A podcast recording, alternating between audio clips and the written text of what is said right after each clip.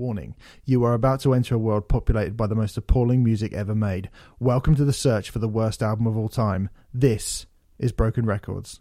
But I'd been forgotten, I Joe. I'd been married a long time ago. Saint Tango.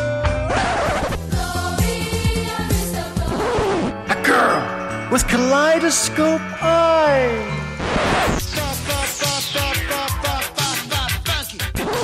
You're beautiful. Hey, hey, I wanna be a rock star. Ah, don't worry, we're here. Don't worry, it's Broken Records, episode 83. Yes, it's me. It is me, don't worry. You missed me, haven't you? Stephen Hill, here I am. I'm here with Renfrey Dedman. Hello, Renfrey. You're eating something very professional on your part, I have to say. Hello. What are you eating? Yeah. I'm eating some... Hold on. They're called Nerds Gummy Clusters. They're very nice. Just for nerds, are they? Mm-hmm. So I couldn't have any. I'm too bloody cool. Yeah, you're too damn cool, but here I am, resident nerd, eating the nerds. How are you, Steve? Yeah, I haven't had nerds for ages. I like nerds. These are like a weird... So they're basically like a chewy centre. Imagine like a sort of chew-it type thing. Oh, I like chew-it. But then they are covered in... your more traditional nerds. Nerd, right, yeah. Okay. How are you, sir? Good. I'm all right, thanks, mate. I'm all right. Hey, listen, guys, apologies. We did say we were going to be like putting these out every kind of fortnight. We have dropped behind schedule a little bit. This is for everything in our lives. If you listen to Riot Act, it's an offshoot of the Riot Act podcast where we search for the worst album ever made. If you're listening to this in a kind of time-sensitive era when we are putting this out, we should be putting this out maybe the day before we usually would put out our main brand podcast, Riot Act. But we're not going to be doing that this week. I'm going to download and basically the culmination of two incredibly busy people. I was just telling Renfrey I mowed my lawn today, so there's that. That's not the reason, but has meant that we literally don't have enough time to record or sort of prepare a Riot Act podcast this week. Renfrey, I don't know if you want to add anything to that at all. Look, at this point, I think it's important to say that regular listeners will be aware that there have been some upheavals and some difficulties, particularly in my life. Steve is being very generous when he's like, oh, we're so busy and stuff. It is predominantly... me that is messing this up, so look, I'm gonna take one for the team and like make that super super clear, but unfortunately the stuff that is happening in my life at the moment is just incredibly important, and it sucks that we're not able to do this at this point to the standard and the quality that we would like to, and we don't want to put out the quality's been fine. It's just the regularity. let's not shit on the quality. People keep reassuring me that the quality is fine, and I really appreciate that from people, because like that is you get like self-conscious with this sort of thing, but like just to say thank you so much to everyone who has stuck by us. I think that's pretty much all of you. We always get a little bit like nervous about talking about the Patreon page, especially when we haven't put new stuff up, but it did just occur to me, like, if you really are like, I'm really missing those Riot App chaps, and you haven't signed up to Patreon, there is like over a week's worth of content there, and like in this particular case, if you sign up for 1 month and then like quit it just to get your fix of us, neither of us, like, we're going to be totally fine with that, especially considering that we're not putting loads of new stuff out at the moment. We are going to try our absolute best to get on that post download. I'm aware that aware that we have a ridiculously busy week next week as well, and a number of the things that are happening in my life, the stuff that comes up, I hope and think will take X amount of time to do, and then it ends up taking like X amount of time to do, if that makes sense. Like your Metallica hoodie. Yes, Steve's referring to my stupidly big Metallica hoodie, which I think I got as a 5X, just because I like having clothes which are really, really baggy on me. I've been the wonderful person who I'm staying with, a friend of mine and yours, Steve M, has been talking to me about my fashion sense recently and saying that I need to get clothes which actually fit me, which is probably something that I should do at some point, especially considering I'm 37. It's not on the top of my priorities right now, I'm not going to lie, but yes, I can completely understand. So, need to get that svelte body out there. I need to make it svelte first. But yeah, I've actually done 282 active minutes according to my Fitbit today. That's quite a lot. That would be that lawn mowing that you've been doing, I reckon. It was. It's knackering me. Anyway, listen, fuck me, I didn't expect that to go. That's more than we're going to do on the album this week, I think. Yes. Anyway, that's all right. Fine. No, I felt like it was about time that I said something, though. Yeah, okay. All right, now. We're going to get on with it now. Good. Because this is much more of a sort of light-hearted show, usually. Yeah. This one's going to be a lot of fun, I think. I think it will. I know you guys have been waiting for a long time, but I am quite confident that this one will be worth it, because this is a fascinating record, isn't it? It is. So, as I said, we're looking for the worst album ever made in history. And this is one of the 14 albums when you go to... I should say, when we choose these records, obviously not picked specifically by Renfrey and I. They are picked for a variety of different reasons. And when you Google the worst albums ever made, there is a list on Wikipedia. And this is one of the albums on that list. So, in theory, this should be a bad one. That's why it's here. It does have that reputation. Absolutely. It does, yeah. We are going to be talking about Screaming Lord Sutch and Heavy Friends, the debut album from the theatrical UK rock singer and personality, released on the 25th of May 1970. Before we do that, we're going to go down a flop 20. We could shave some time off by not doing that, really, but I'll bust through the flop 20, the 20 worst albums that we've done thus far. At number 20, it's Sgt. Pepper's Lonely Hearts Club Band by the Beatles. Ha! Not really. It's the original soundtrack to the ridiculous movie of the same name. Eoghan Quig by Eoghan Quig. 6 Feet Under's Graveyard Classics Volume 2, Testify by Phil Collins, Towers of London's Blood, Sweat and Towers, Hard to Swallow by Vanilla Ice, The Rebirth by Lil Wayne, Cut the Crap by The Clash, Corey Feldman's Angelic to the Core, Philosophy of the World by The Shags, Asshole by Gene Simmons, Little Xan's Total Xanarchy, Paula by Robin Thicke, Bad Blood by Blood on the Dance Floor, Methods of Mayhem by Methods of Mayhem, Concerto in True Minor by the True Symphonic Orchestra, Double Wide by Uncle Kracker, Crazy Frogs presents Crazy Hits, I'm Not a Fan But the Kids Like It by Broken Side is at number 2, amazingly, and number 1 still, where you would imagine it will remain forever. My Teenage Dream Ended by Farrah Abraham, a bizarre record. Don't at us and telling us it's good, please. Unranked as well, Chinese Democracy by Guns N' Roses. What a funny little record that is. But anyway, let's get into it. The debut album from Screaming Lord Sutch and Heavy Friends, released on the 25th of May, 1970. Lord Sutch, Renfrey, and you listening, first fact of the day, he's not a real lord. No, he's a self-proclaimed lord, isn't he? He is. Yeah. He's actually named David Edward Sutch and was a British musician, who became notorious in the 1960s for his theatrical live shows inspired by Screaming Jay Hawkins, I think would be the obvious one to point at. He used to dress as Jack the Ripper on stage in his early days. He had a single called Jack the Ripper. This is shock rock in the days before the likes of The Crazy World of Arthur Brown, Alice Cooper, Kiss, and etc. Merciful Fate and all those people. Yeah. Slipknot.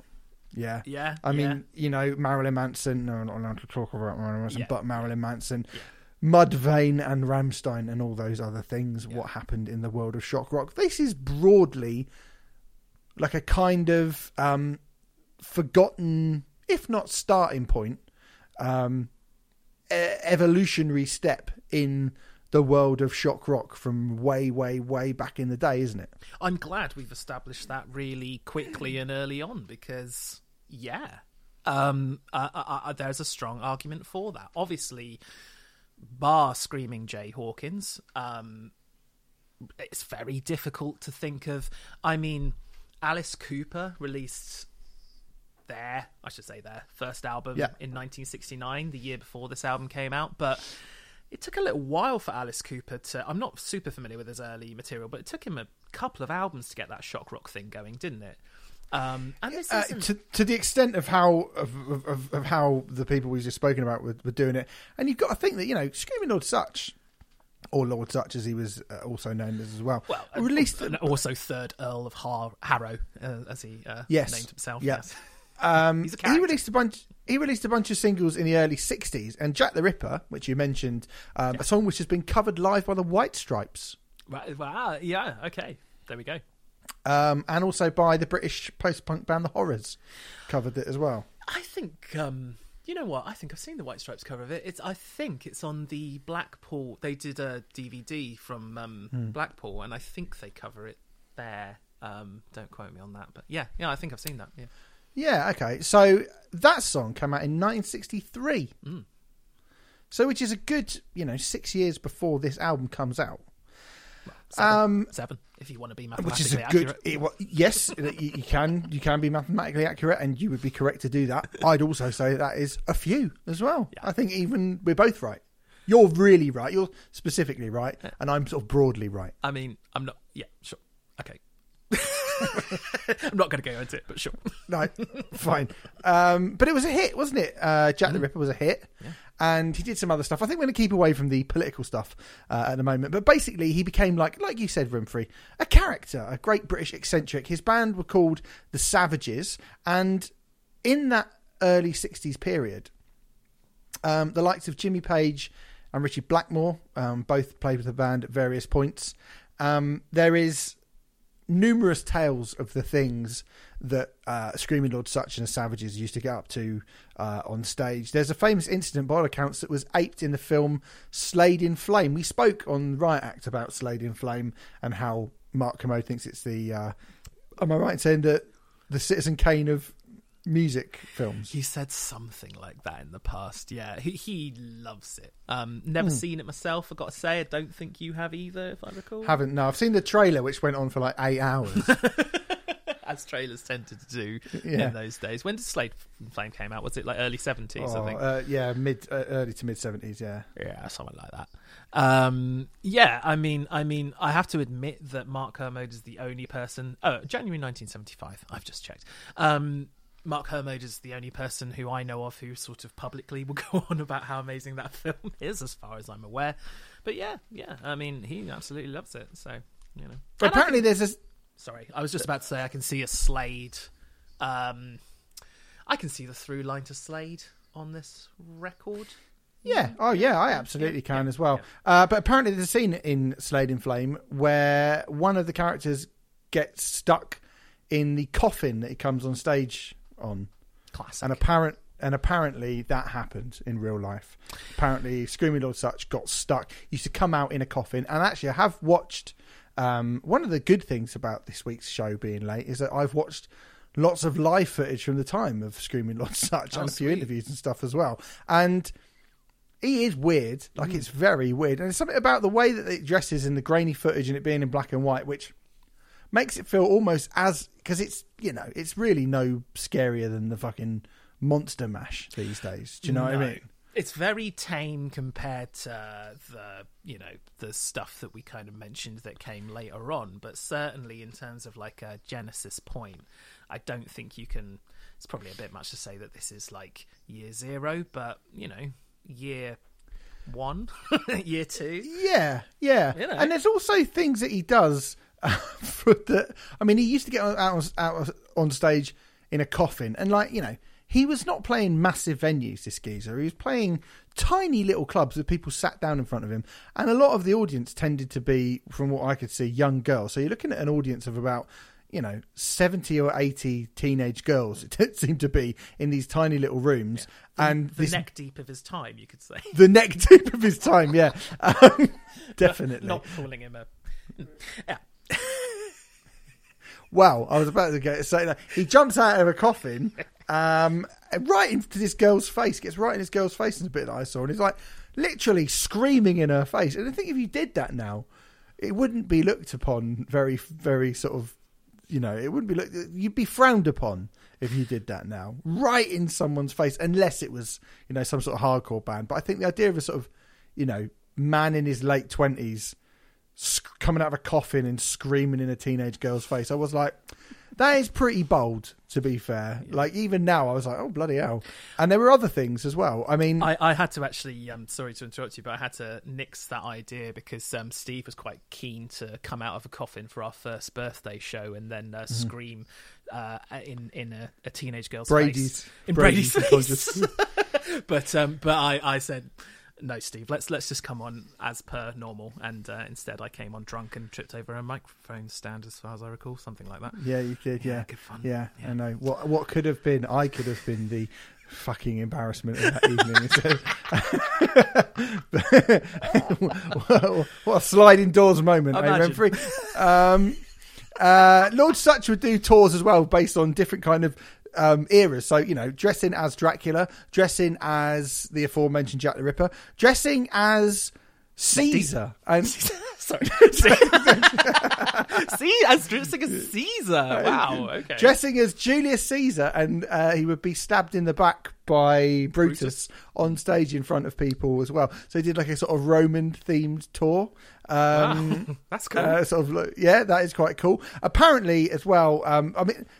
There's one thing I did see as well where he got a gun out and shot someone in the face with a gun, like a fake gun, in the audience as well. Glad you said fake. Yep. Yeah, fake gun. So he got like a fake gun and shot a blank into the audience in their face. Again, they were right next to him, and he just shot. And I was like, now that definitely wouldn't fly. Do you remember when Plan B did the Brits and he got a machine gun and he just sort of fired at the ceiling, and everyone went, "This is disgusting. This is the worst thing that's ever happened." Screaming Lord Sutch was shooting young girls in the face from point blank range 45 years before that happened.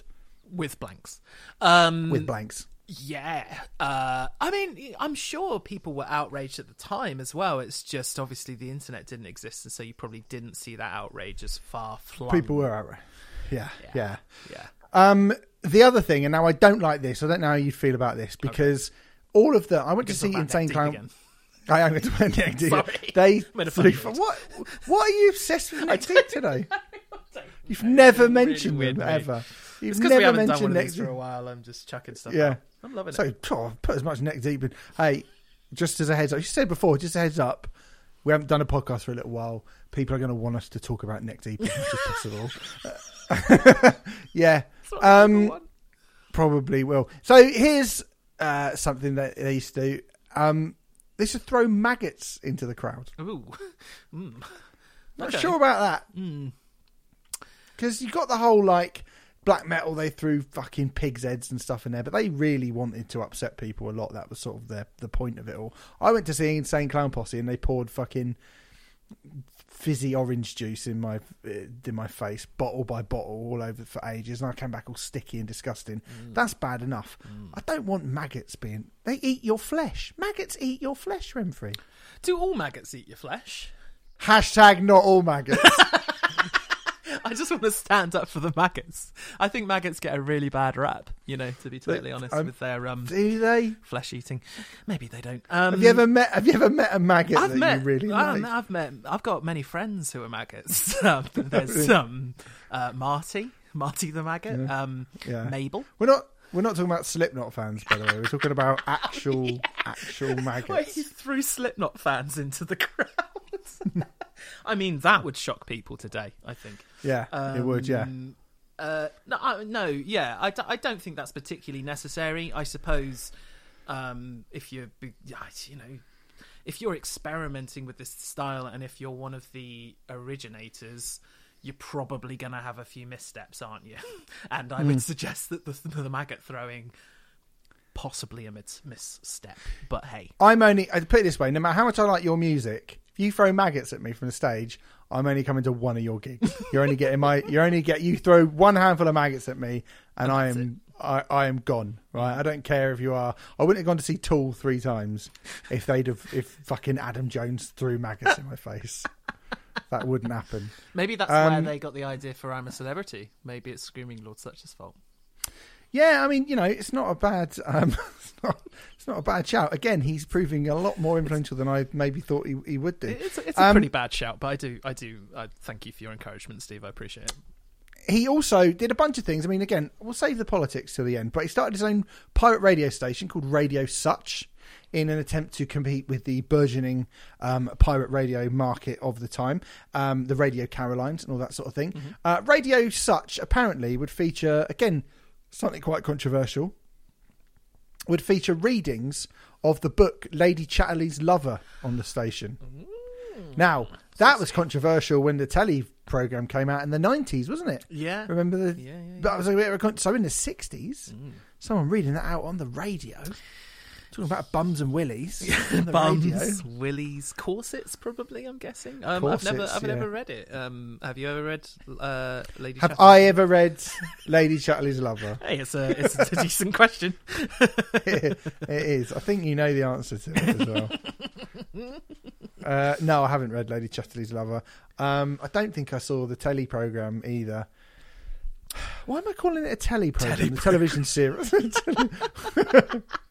Very quickly. So Lord Chatterley's Lover by D.H. Lawrence. It was published in 1928 privately, but then was authorised. It had an authorised publication in 1932. It's the last novel by English author D.H. Lawrence. An unexpurgated edition was not published openly in the United Kingdom until 1960. I assume unexpurgated means uncut, basically, when it was the subject of a watershed obscenity trial against the publisher Penguin Books, which won the case and quickly sold 3 million copies.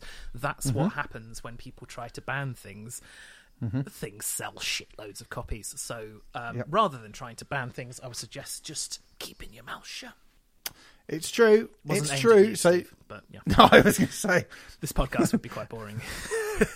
Yeah, and also if people bought more stuff, if this podcast was banned, just think how many Patreon people we'd have on our Patreon page, patreon.com/podcast. Ban this sick filth talking about Lord Sutch. So anyway, basically, I'm sort of trying to paint a picture of a gentleman who is less really a musician, you know, openly said, can't really sing, not really a very good singer, more of a kind of, I guess, a sort of pre-social media celebrity thing type person.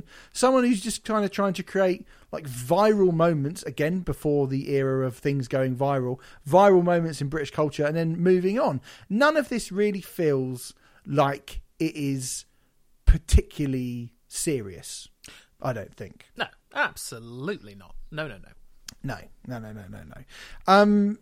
So by the late 60s, he'd sort of established himself as this bizarre cult figure in British pop culture, and this is obviously when he decides to create his full-length debut album. But like most things like this, funny because obviously I'm not comparing him to Mr. Blobby, well, or the Crazy Frog, although actually I am about to do that. Don't compare him to Genius.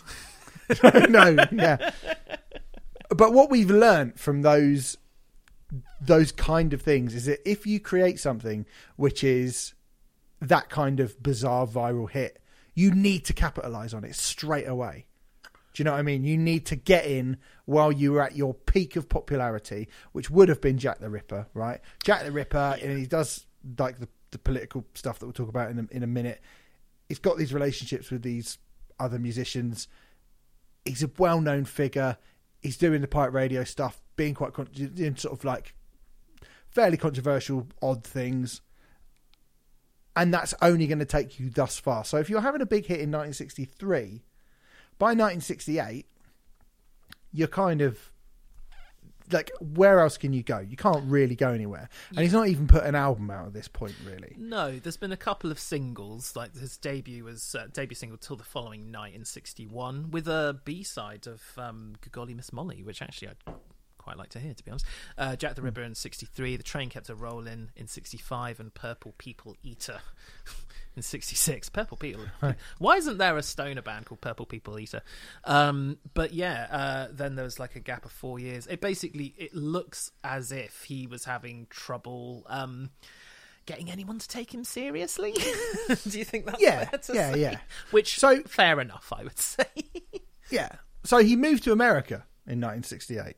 Okay. And this is what happened. He moved to America in 1968 due to the fact that really people in Britain were just like, I sort of remember you. You were that weird guy trying to get out of a coffin, right? And he thought he could go over to America. Maggots in my girlfriend's face. Yeah. And thought he could kind of not even reinvent himself, but re-establish his popularity in America, and decided to do it by making a record. And it was there in Hollywood's Mystic Studios that he decided to record the album. Now, we should say there are some big names on this record. Some big fucking names on this record. Some of the biggest names in music. I'm not going to say who they are because I'm sensing that you're wanting to reveal that, but humongous names on this record. But before we get into the big names, we should say that he had a long-time drummer called Carlo Little, right, who inspired a young Keith Moon to take up drums and actually gave Keith Moon his first ever drumming lessons. So wow. This guy was Keith Moon's hero. The drummer who plays on this album was like Keith Moon's hero. And we'll talk about Keith Moon kind of coming back into the fold with Lord Sutch in a minute. But, so the only person on this album really who you look at and you go, I don't know that name, actually became an incredibly influential drummer all the same. But Screaming Lord Sutch mates with all of the people that had previously kind of come through his band and decided to help. Decided to try and have them help him, get some attention for this record that he's putting out by enlisting them to play on the record. So yeah, just very quickly, I can see why he would have attracted people within the rock sphere as well, especially at that time. Because if you look back at what he was doing, like this isn't me sort of. Congratulating him on everything that he did, but there's a very sort of almost punk spirit before punk was a thing to what he's doing. I mean, he was looking to fuck shit up, basically, wasn't he? So I can totally see why there would be a friendship or a bond with the people who ended up on this record. And those people were Jimmy Page from the Led Zeppelin. The Led Zeppelin, yeah. And John Bonham. Johnny Bottom, yeah. John Bonham from Led Zeppelin. Jeff Beck was on it as well. Yeah. Who, of course, later went on to become Jeff Beck. Yeah. They split up, didn't they? They went solo and Jeff never took off in the same way. That was a sad thing. As Beck. So Jeff Beck is on it. And Jimi Hendrix bassist Noel Redding also plays on the album from the Jimi Hendrix Experience. From the Jimi Hendrix Experience, because Noel Redding was not in the what did he rename his band at Woodstock? I want to say the Gypsy Kings or something like that, but it wasn't that. The Gypsy. here, Luigi, put the Gypsy Kings on. It was something like that, wasn't it? Like Band of Gypsies or something? I can't remember. It was Band of Gypsies. Yeah, it was Band of Gypsies. All right, so I wasn't a million miles off. No, it's just like I've not heard any... Well, because I've not heard anyone say the Gypsy Kings since they were number 34 in the chart on Top of the Pops one week in 1993. All right, yeah, fine. Apart from the League of Gentlemen going, Luigi, put the Gypsy Kings. But anyway, I've already done that. So anyway, they came in and did a little bit on it, but... Jimmy Page, in particular, not that chuffed with the fact that he is on this record.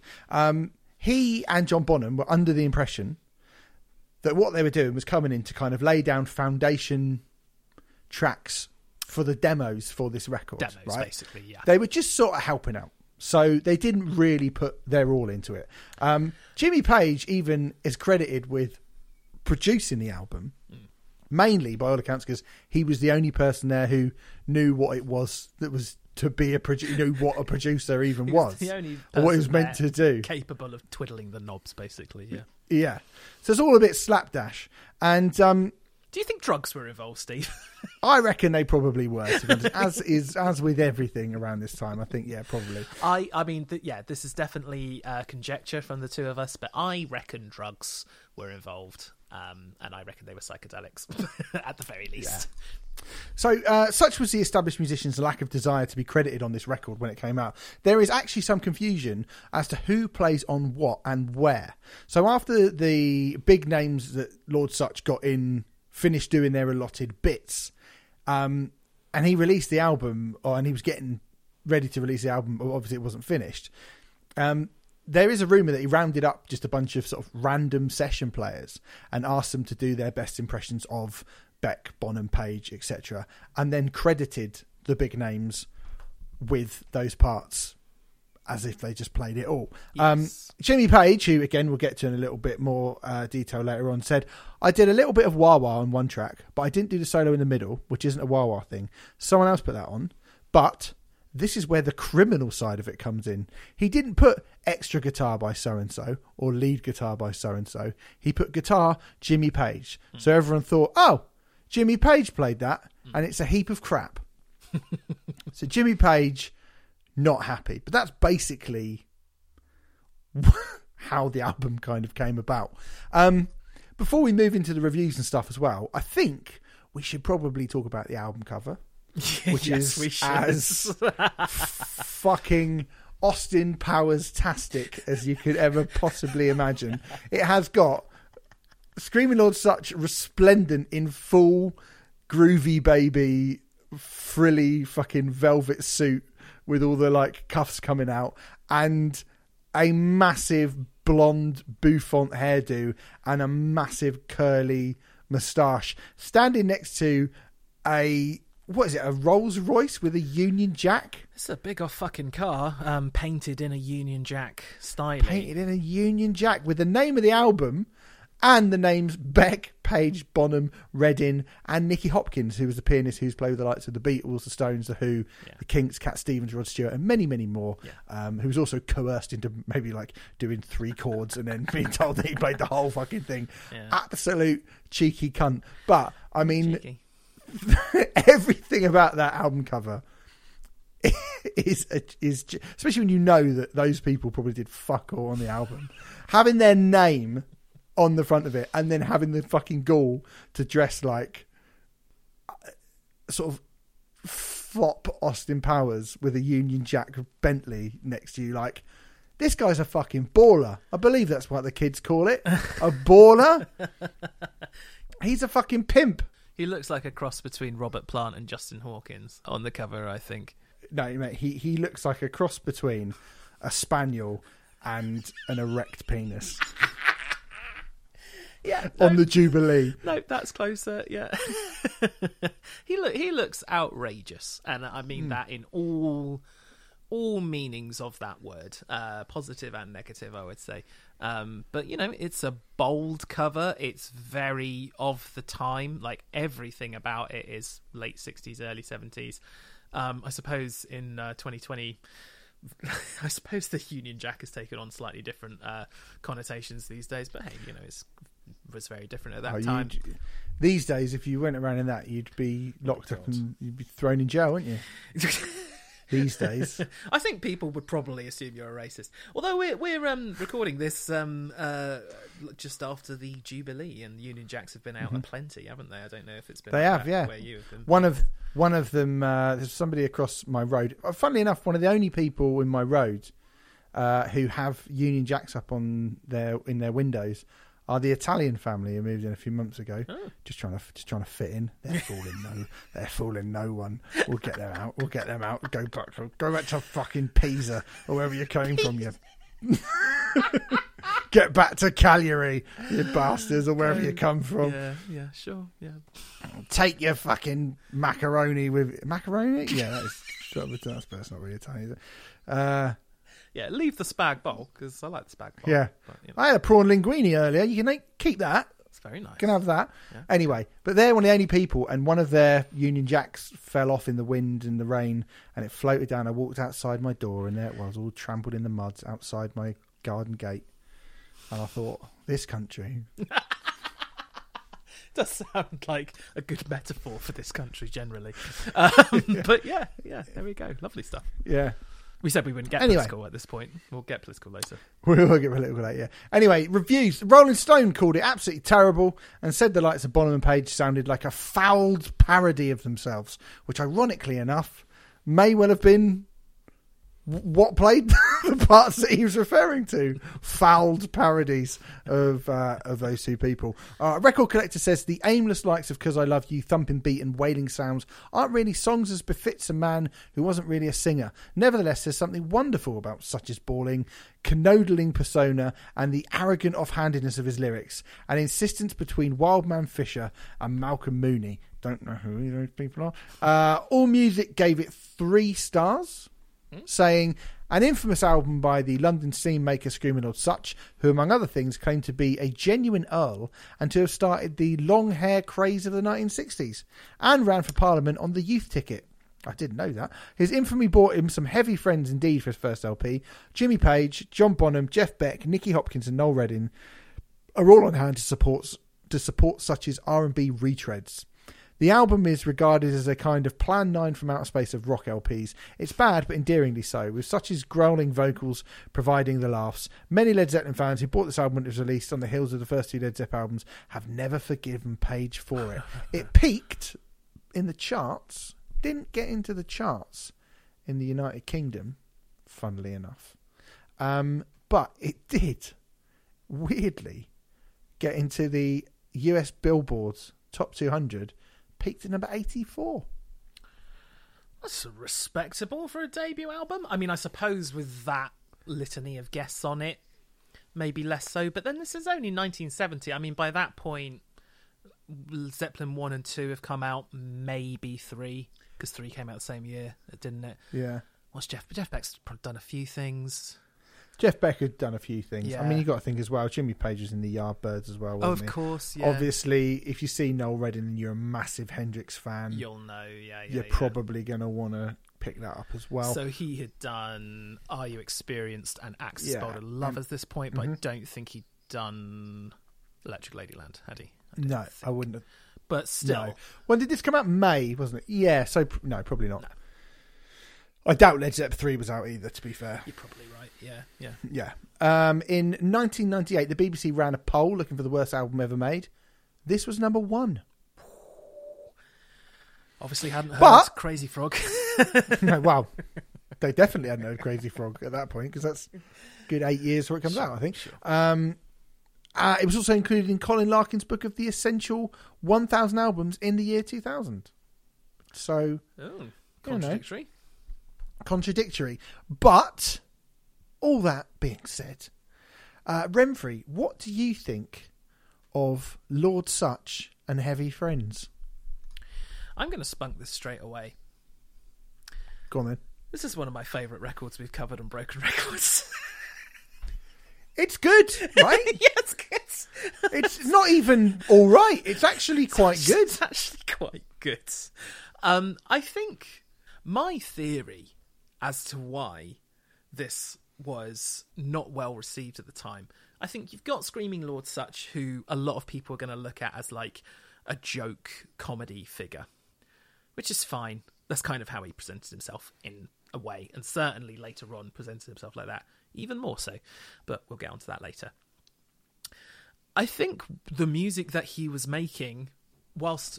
Again, that whole thing of like, you can't quite say that this is year 0 for this stuff, but it does feel like it's year 1 or year 2. The weird thing with the guests on this record, because they were clearly jamming, fooling around, there's a far looser vibe to it than there is certainly on the other Zeppelin records, which and the Jimi Hendrix records, I would say.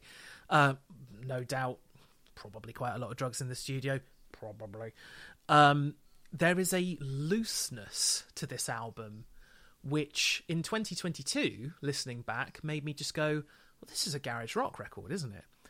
But at the time, garage rock wasn't really a thing, was it? Bar The Stooges? The Stooges. I mean, actually, I think garage rock was a thing at that point. Yeah. I think you've got the Sonics... You've got the MC5, you've got the Stooges, you've got a whole kind of scene of bands from Detroit and stuff doing stuff like this. And I think there are a few in the UK who would kind of err towards that. The Kinks air towards that at times prior to this as well. Yep. I was going to ask you about The Who, just because I don't know The Who's early material. Would The Who have been put into that at that time, or is that I mean, I don't think The Who are necessarily... They were sort of more thought of as like R&B rather than garage rock, right? And I think a lot of that is to do with the vocals. I think when you put kind of the Pete Townsend and Roger Daltrey, you know, fucking... Substitute is a much like nicer sound than, you know, kick out the jam, motherfuckers. Yeah. You know what I mean? I think that might have a little bit to do with it. But yeah, like not a million miles away, really, really. I mean, the first song, it sounds a lot like the music from that time. It sounds like the Stooges. It sounds like the Stooges. I don't think it's as good as the Stooges. No. And the thing about it is, when it came in, I was like, oh, this sounds like the Stooges. Mm-hmm. I've got no problem with this, but I was sort of waiting. And I was like, I'm sure once his voice comes in, it becomes apparent why this album is here. And then the voice comes in, and it's not dreadful. I mean, I was expecting it to be dreadful, or at least be like weird. Mm.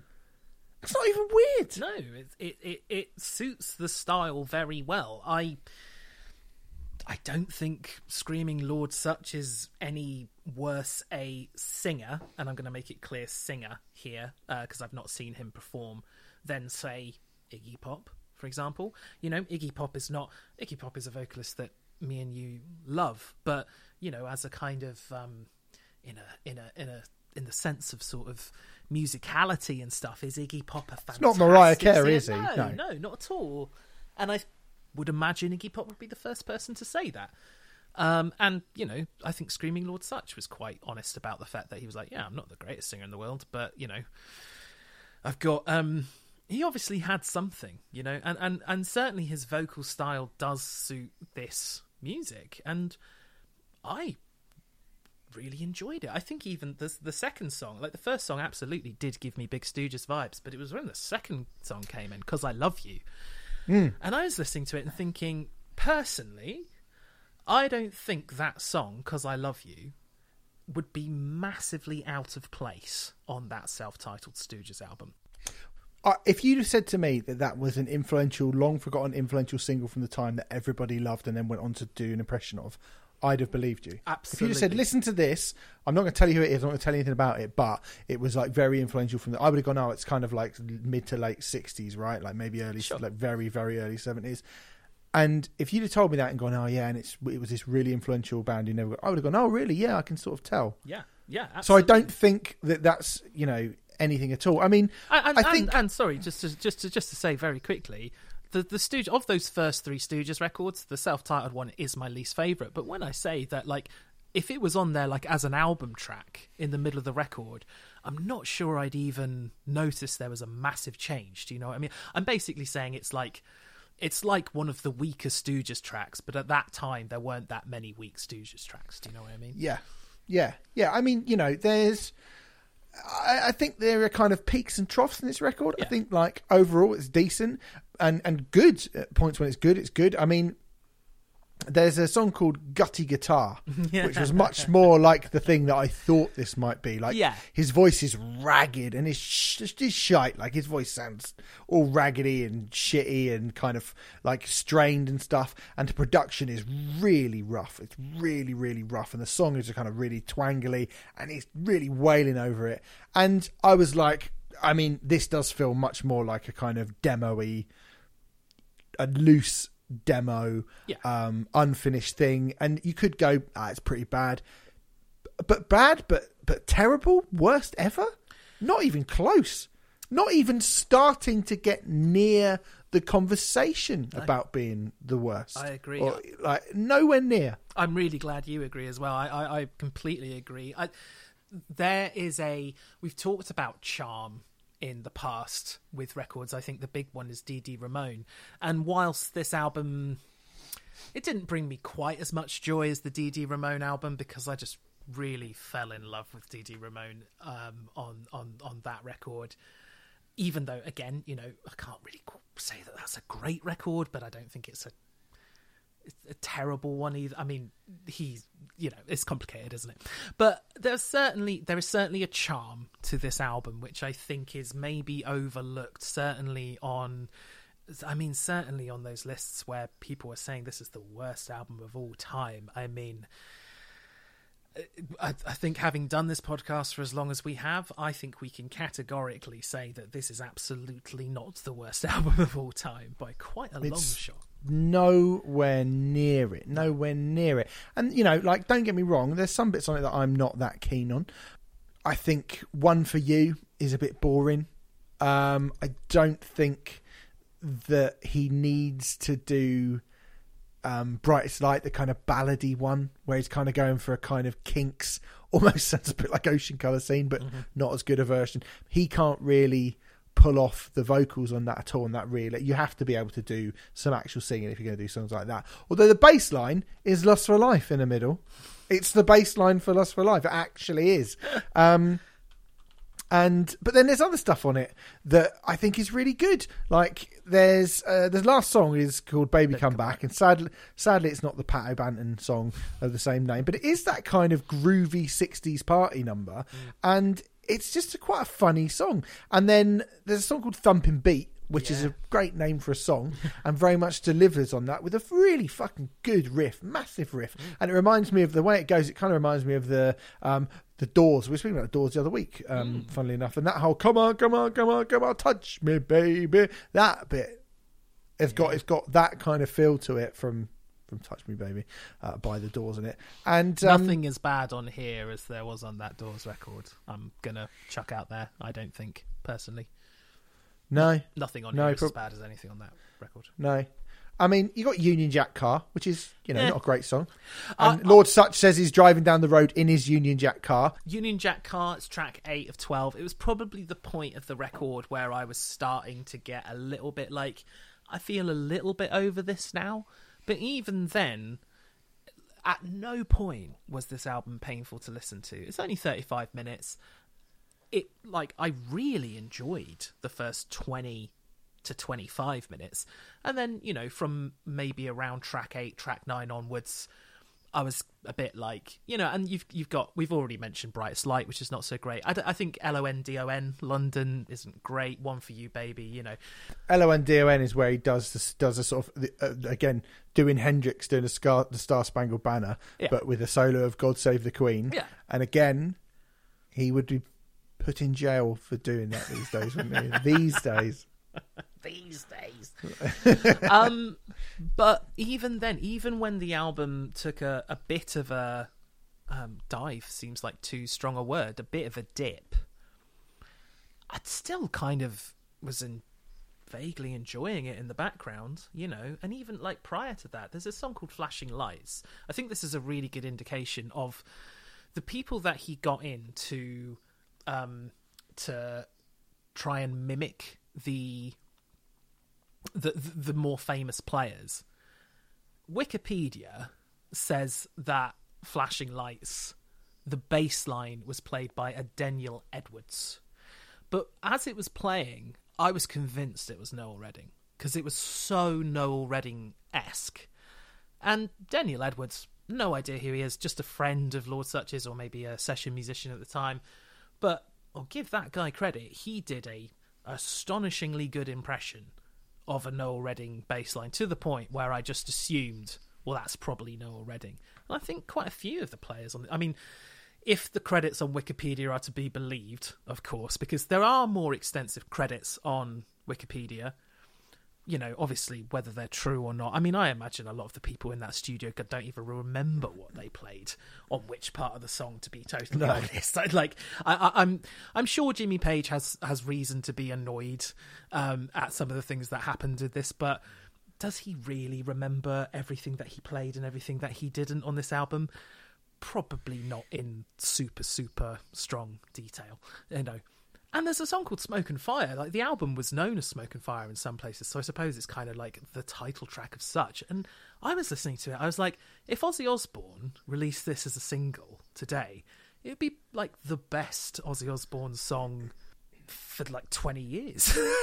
Yeah. And that's more a comment on Ozzy's recent output than it is on that song. But I think it would. I mean, it would have had a very old school Black Sabbath type feel to it rather than the modern Ozzy Osbourne sound, obviously. Yeah. And people would be a bit like... A few Zakk Wylde pinch harmonics on it as well, I'm sure. Yeah.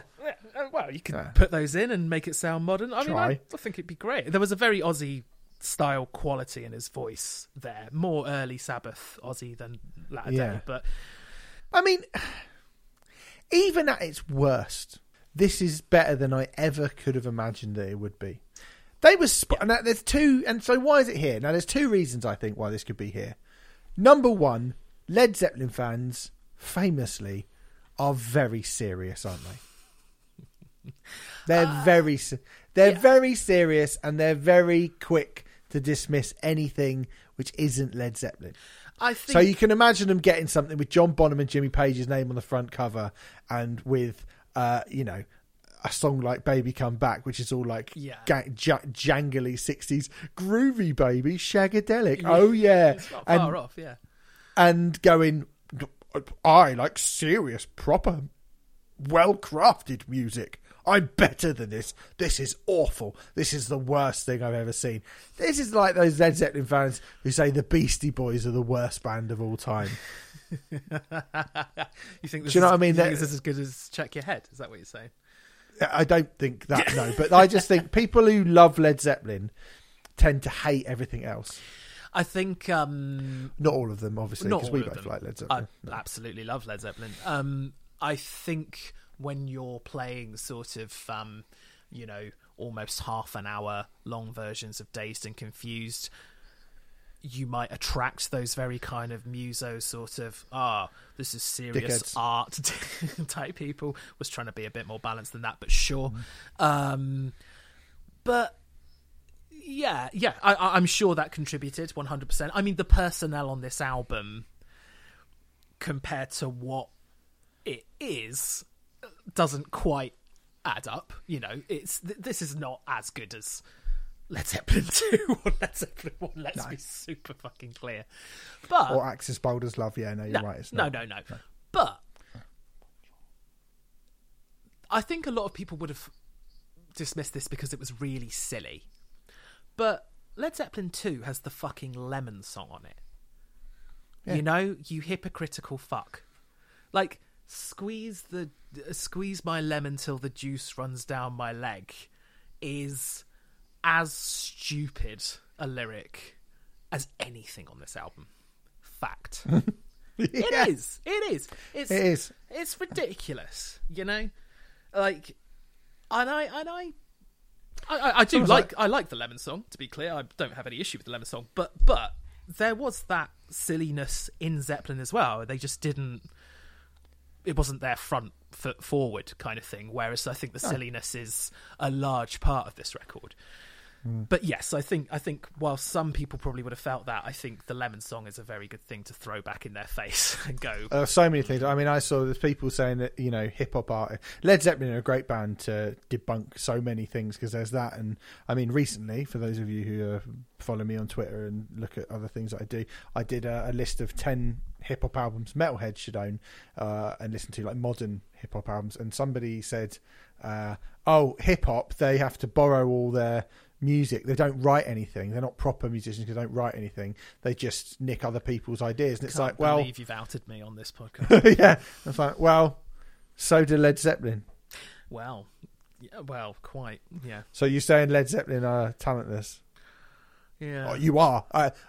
You are saying that. I think the argument to that, and this isn't my argument to be super clear, I reckon those people would be like, yeah, well, at least Led Zeppelin can play the things, and you can't play the guitar if you're a hip-hop party. Yeah. But that's probably not true either. Sound like they really know what they're talking about. The other thing I think would be that, let's just be blunt about this here, they were spoiled in the past, weren't they?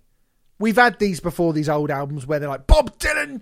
Self-Portrait is the worst album ever made. Yeah. It's terrible. Yeah, yeah. And you go, lads, you have no idea what is coming for you. You have no idea where popular music is about to go. Yeah. And that's not me going, oh, it was so much better in the past. It's not me doing that. It is, but what it is me doing is going a very, very small amount of records comparatively, a very, very small amount of music comparatively was released in those days. And certainly compared to today. Yeah. Certainly compared to today. And the level of, and I guess the way that genres in general had yet, in popular music, had yet to evolve. And there were stupid novelty songs. I mean, I mentioned one earlier, the Monster Mash, which is, you know, a good song, but it's a silly fucking novelty song. But there wasn't as much music, so you had no idea as to how bad something bad could really be when it became really bad. There was also far less access to people being able to record music, of course, because you had to have big, big money if you wanted to be able to do that, or big money behind you, which isn't the case today. So, of course, Broken Side wouldn't have got that, would they? No. In 1969, no record label would have signed Broken Side. No, they wouldn't have signed Broken Side. They wouldn't have signed Pharrell Abrahams. They wouldn't sign, probably the majority of our top 10, I'm guessing. Crazy Frog. Uncle Cracker. You know, this. They might have signed Crazy Frog. I think they would have signed Mr. Blobby, obviously, but he's outside the top 20. Thank God. But yeah, but the access to being able to record music was obviously far more. There was far few people who were able to do that, and that was part of the reason why it took Lord Sutch so long to make an album. But it took him that long to be able to get the funds together to make a record, and the only way he managed to do that is to bring his really rich friends, famous friends in. Fucking mad. It is mad. So you know, they were spoiled. They were spoiled back in the day, definitely. You know, they really were. So anyway, let's talk about the aftermath of the record. I think this is where things get really interesting. Not so much with the record, but just Lord Sutch's story in general. As we've sort of mentioned, Jimmy Page was not happy with the result of the album. Years later, he would recall, he came to me and said, I wish you could help me out. I've got a chance to make an album, and I've been in the business for 12 years. I just went down to have a laugh, playing some old rock and roll as a bit of a send-up. The whole joke reversed itself and became ugly. Jimmy Page there, for me, still basically inhabiting the mindset of the worst of his own fan base. Absolutely refusing to see any kind of merit or any kind of be jovial about it at all. Still furious that he went in and did a few demo tracks and ended up being put out on this record, which became infamous and notorious. And rather than being fair play to him, he had an idea and he ran with it. Instead of doing that, he gets in a pissy old mood about it and goes, I can play, actually. I would have been better. I don't think he comes out of this that well, Jimmy Page. I have a bit more sympathy for Jimmy Page, to be honest, just because, assuming that the story that they were under the impression they were just laying demo tracks down and this was not going to be the final released, finished product. If that happened to me, I'd be a bit pissed off, if I was informed that, the session that we're doing, it's not going to be the final thing. You can fuck around still and be looser and stuff. I can understand why he would be annoyed at that. Yeah, maybe. I mean, I guess it's the same as why Metallica were annoyed about Napster, really, wasn't it? But is it? Well, yeah, of course it is, because Metallica, someone stole a demo from Metallica and played it on the radio. Sure. And went, this is a new Metallica single. Yeah. And they went, you can't do, where the fuck did you get this from? You can't do that. And then went, oh, you got it from here. Right, well, we're going to do something about it. Which then became, Metallica want to take your free copy of Master of Puppets away. Which is not what happened, you thick fucking cunts. Hey. But, crikey. Not you. But, unless you think that, and then I do think you're a thick cunt. But then I would also say with Jimmy Page, if you go in and do a session for one of your friends and just go, there you go, have that, he can kind of do what he wants with it, right? Once you've sort of signed it over and gone, hey, I'm going to be on it and da-da-da-da-da, and you've given it to this person, said, I want you to play on this. And we don't know that he specifically, it is different to Metallica, we don't know that he specifically went, can you come and do some demos for me? He might have just gone, come play on this, and I'm going to see what I'm going to do with it, I'm going to try and make an album. And he might have just gone, oh, okay, and gone, oh, just do whatever you want to do. And that might have been the vibe of the album. And they've gone, well, that's not how we do it in Led Zeppelin. We summon the demon and then drink 12 pints of absinthe and then sit down and treble track our fucking 12-string double neck guitar. Well, yeah, there's very little treble tracking on this record, is there? No. Yeah, I mean, we don't know. We don't know what that conversation was. I suspect I haven't found any quotes from Screaming Lord Sutch replying to Jimmy Page's, you know, views of the record, which sort of suggests to me that, you know, it probably is true that Lord Sutch gave the impression, certainly, that these were just demos and then went and released them. I choose to believe that because there was no kind of, because Lord Sutch didn't, you know, use his right to reply or anything like that. But yeah, admittedly, we don't know that for a fact. Yeah, we don't really know, but we will, you know, I guess, well, we'll never know. But still, like, I would also think you're Jimmy Page, like, you helped a mate out. It's not like it's in any way hurt his career whatsoever, is it? And it hasn't, certainly didn't hurt the career of Beck, Bonham or Redding either. No. Lord Sutch made two more albums, 1972's Hands of Jack the Ripper, which featured Richie Blackmore and Keith Moon and more. No, fucking hell. Yeah. No one learnt their lesson from the last one. And 1982's Rock and Horror before he dived fully into the world in both... which Renfrey and I, and I guess anyone else who was of a similar age to us, would remember him for, which is politics, which we're now going to get to, the whole political career of Screaming Lord Sutch.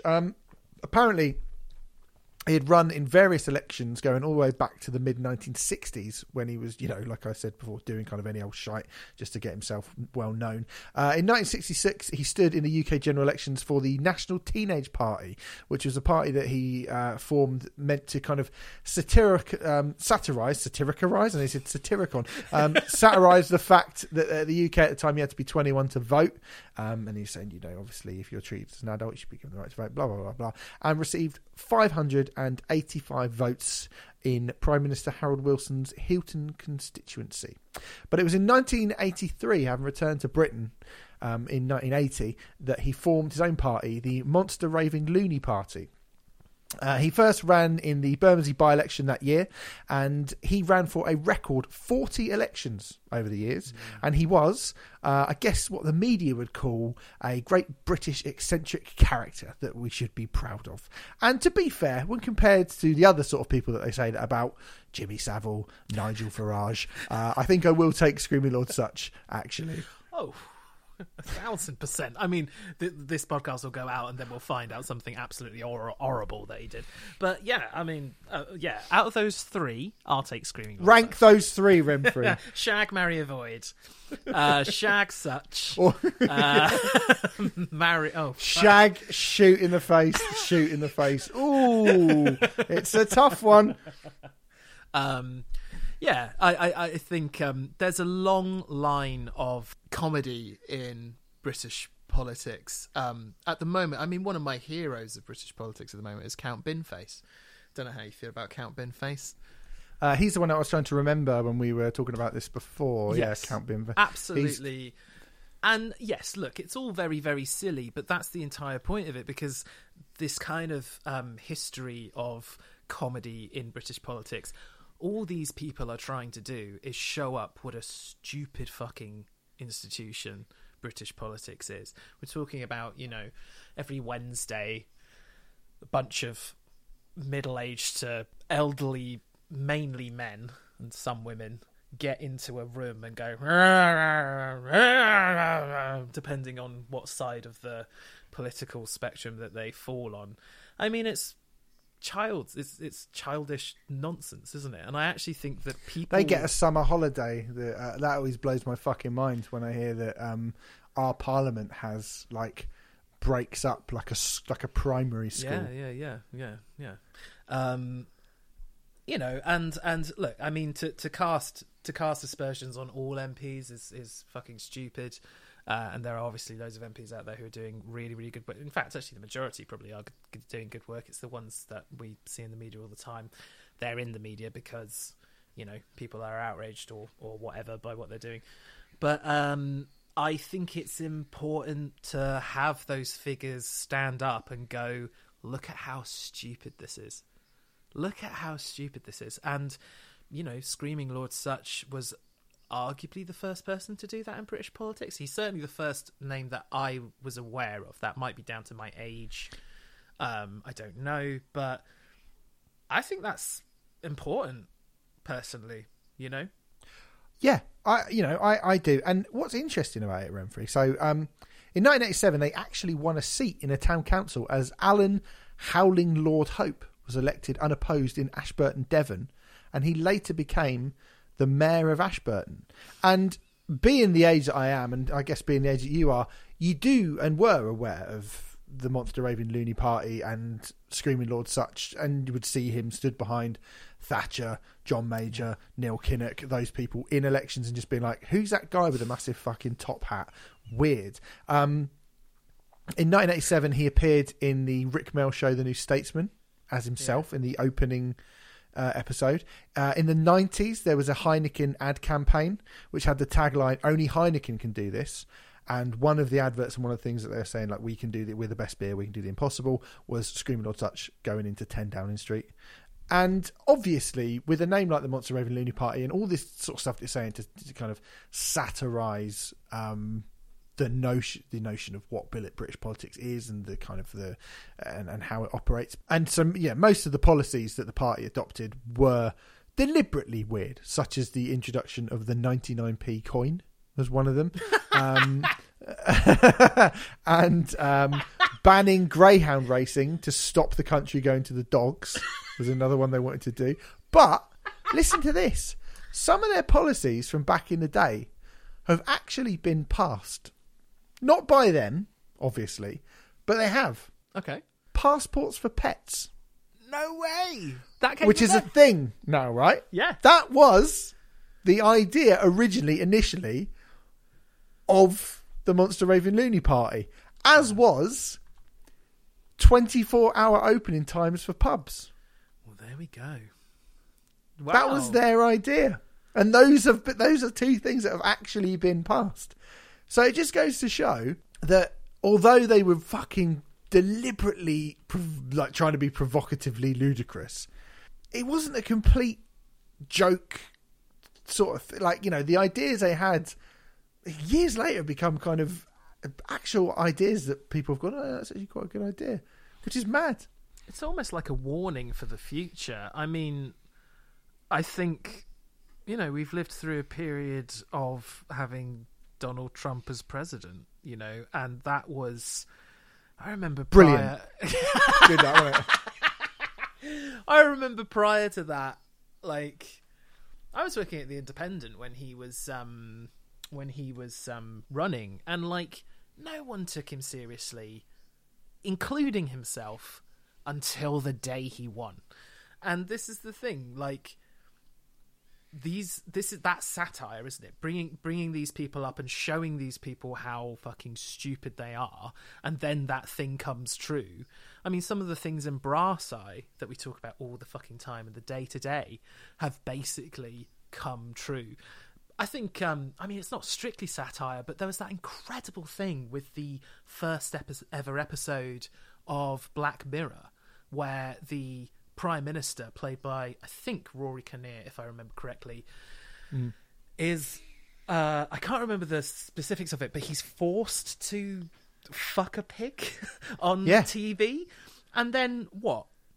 2-3 years later, you get the, you know, David Cameron stuck his dick in a pig's mouth as a part of a Oxbridge initiation rite. I mean, not quite exactly the same, but close. You know, pretty fucking close. And I think obviously on the surface this stuff looks really fucking silly, but when stuff like that happens, it does make you stop and think a bit, doesn't it? It really does. Yeah, it really does. And you ever fucked a pig in the mouth? I've ever fucked a pig in her mouth. It'd make me sound like a prick to say my ex-wife, wouldn't it? But fuck it, I've done that now, so yeah.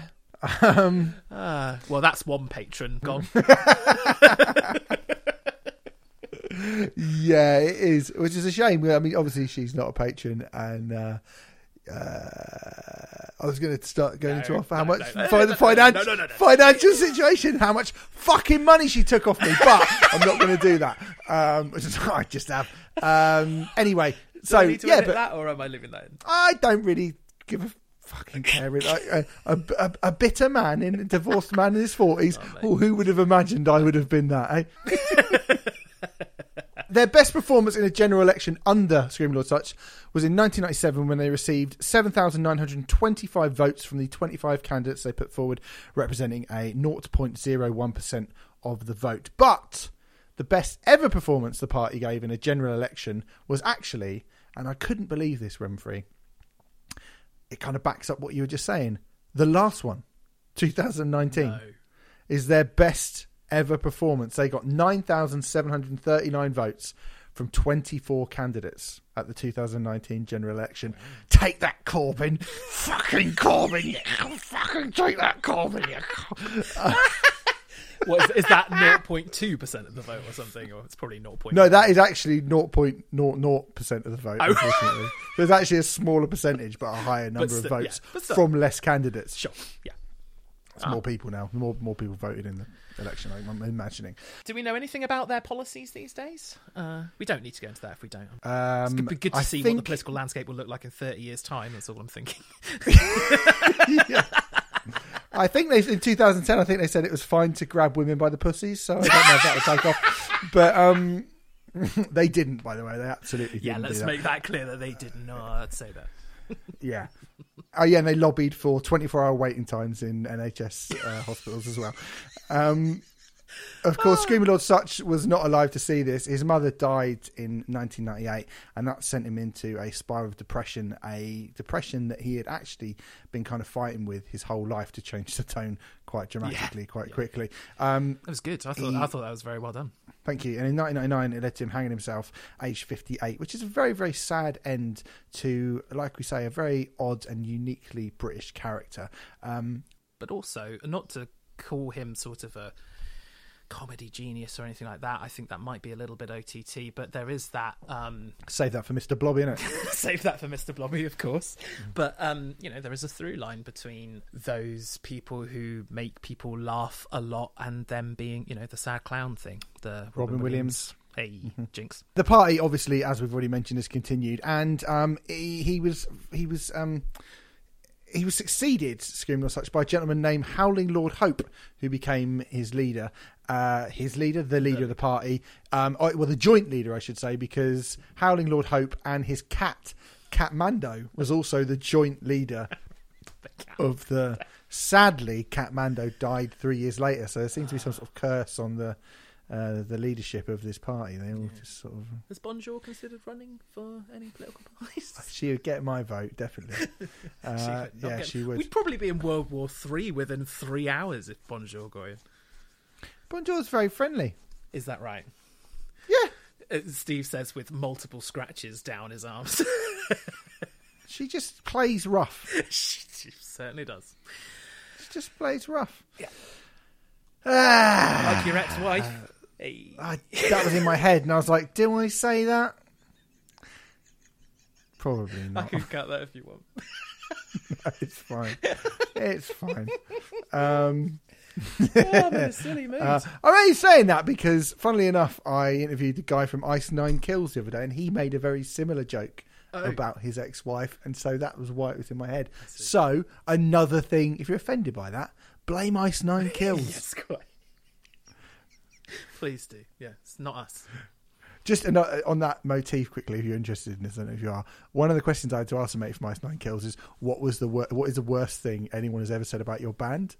And he told me, and in my head I was going, that's not as bad as what I tweeted about you about 6 months ago. Fucking hell. But he was nice. He was actually a really nice guy. He's a really nice guy.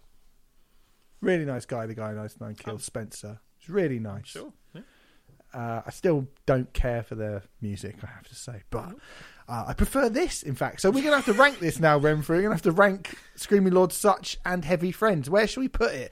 I'm thinking, I'm just going to chuck this out there. I think this is better than Everybody's Rocking by Neil Young. Yes. But I do actually think, you know, I have a soft spot for Lulu, Lou Reed and Metallica. Yes. And I can't in good conscience say that I would rather... I am glad for the existence and I enjoy Lulu by Lou Reed and Metallica. Don't care what you think about that. I think Everybody's Rocking is sort of a similar type of thing because it's a sort of old school rock and roll troll on the, you know, the record industry. Mm-hmm.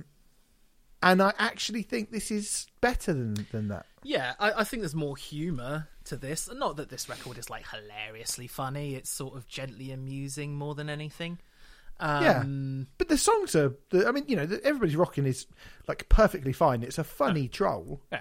But musically speaking, it's not a particularly great record. I mean, it is fairly high up, and we kind of... I think it's there thematically, the same as, like, Lou Reed's Metal Machine music. It's there for the sort of thematics of it. But... And I suppose we do need to take all of the context into account. But I have to say, I do... I mean, I feel bad putting it above One Hot Minute. I think that's absolutely fucking mad. But we're going to have this every time something that I like comes along. I'm going to have to just accept that you being such a stupid idiot and not letting One Hot Minute go as the, like, best album when it clearly is. It so clearly is. It's 5 away from the bottom/top of the chart. Like, come on. Yeah, but then Screaming Lord Sutch, this is not as good as One Hot Minute. No. I've now seen it and I'm like, oh yeah, hold on a second, because I was properly like, do you know what, looking at that Boy with the X-Ray Eyes, I think there's more good songs on this than there is with Boy on the Wall. I think it's more consistent. I think it's more consistent than Liz Phair, and it's not as kind of weird. It's not even as weird as Liz Phair. I think Lauryn Hill, MTV 2.0 Unplugged, you know, smatterings of genius in amongst some, like, very, very odd and quite awkward stuff. So I think it kind of gets above that. Stand in the Spotlight, I mean, is a quite a similar album, but kind of objectively not as good, really. Mm. And I was going to start proceedings at Standing in the Spotlight because of how this is the D.D. King record, because of how much they reminded me of that. But you've gone even further. And then I think, you know, Lou Reed's Metal Machine music is obviously a very, very important artifact in musical history. But again, I don't really want to listen to it. Mm. It's only when we get to Lulu that I go, oh, I'd like to listen. I think I would rather listen to that. But then, of course, it's all over the fucking shop, isn't it? Because One Hot Minute is in a false position. Let's just go back to Lulu for a second. I think when Lulu is good, Lulu's really good. I think it's a roller coaster of a record, and it's also 95 minutes. I mean, you could listen to this album almost 3 times in the amount of time it would take to listen to Lulu once. Yeah, and I think there is. What I'm trying to say, I think I probably prefer this to Lulu. Do you really prefer it to Lulu? Like really? Because Lulu's actually, like, I think Lulu is an incredibly compelling. You know, it's like you said, it's not all good, but it is always compelling. And I think, like, this isn't even always compelling. Sure, it's decent enough. Do you know what I mean? When it's, but there are moments that aren't great, and I think it's. Again, it's an interesting artifact, and I think it probably deserves far more praise than... I mean, it certainly deserves a far better reputation than what it's got. Yeah. But I don't think it's... I mean, I feel, you know, even putting it above Metal Machine music, which is an incredibly important... Again, a very, very important artifact. I think it feels like, you know... Maybe giving Screaming Lord Sutch a little bit too much credit, but I'm kind of willing to do that. I'm not sure I'm willing to put it above Lulu. I'm certainly not willing to, but then I'm certainly not willing to put it above Red Hot Chili Peppers One Hot Minute. I'm going to move that. This is a military coup. This is a fucking military coup. You're not allowed to. I'm doing it. I don't care. I can't have that here. All this is the problem. Right. I will make a deal with you.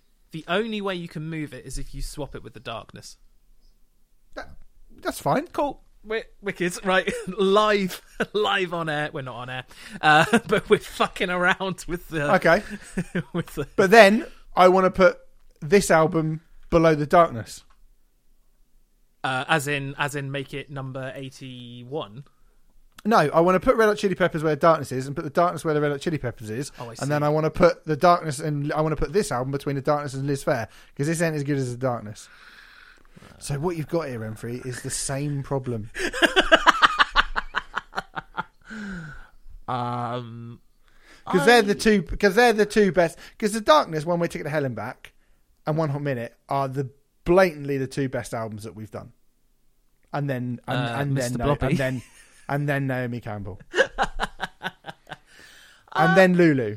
That's my own personal ranking of it. Do you know what? I'm happy with. Yeah, fine. I'm happy with that. That would put it number 75 out of 81. I think that's perfectly fair enough. Yeah, okay.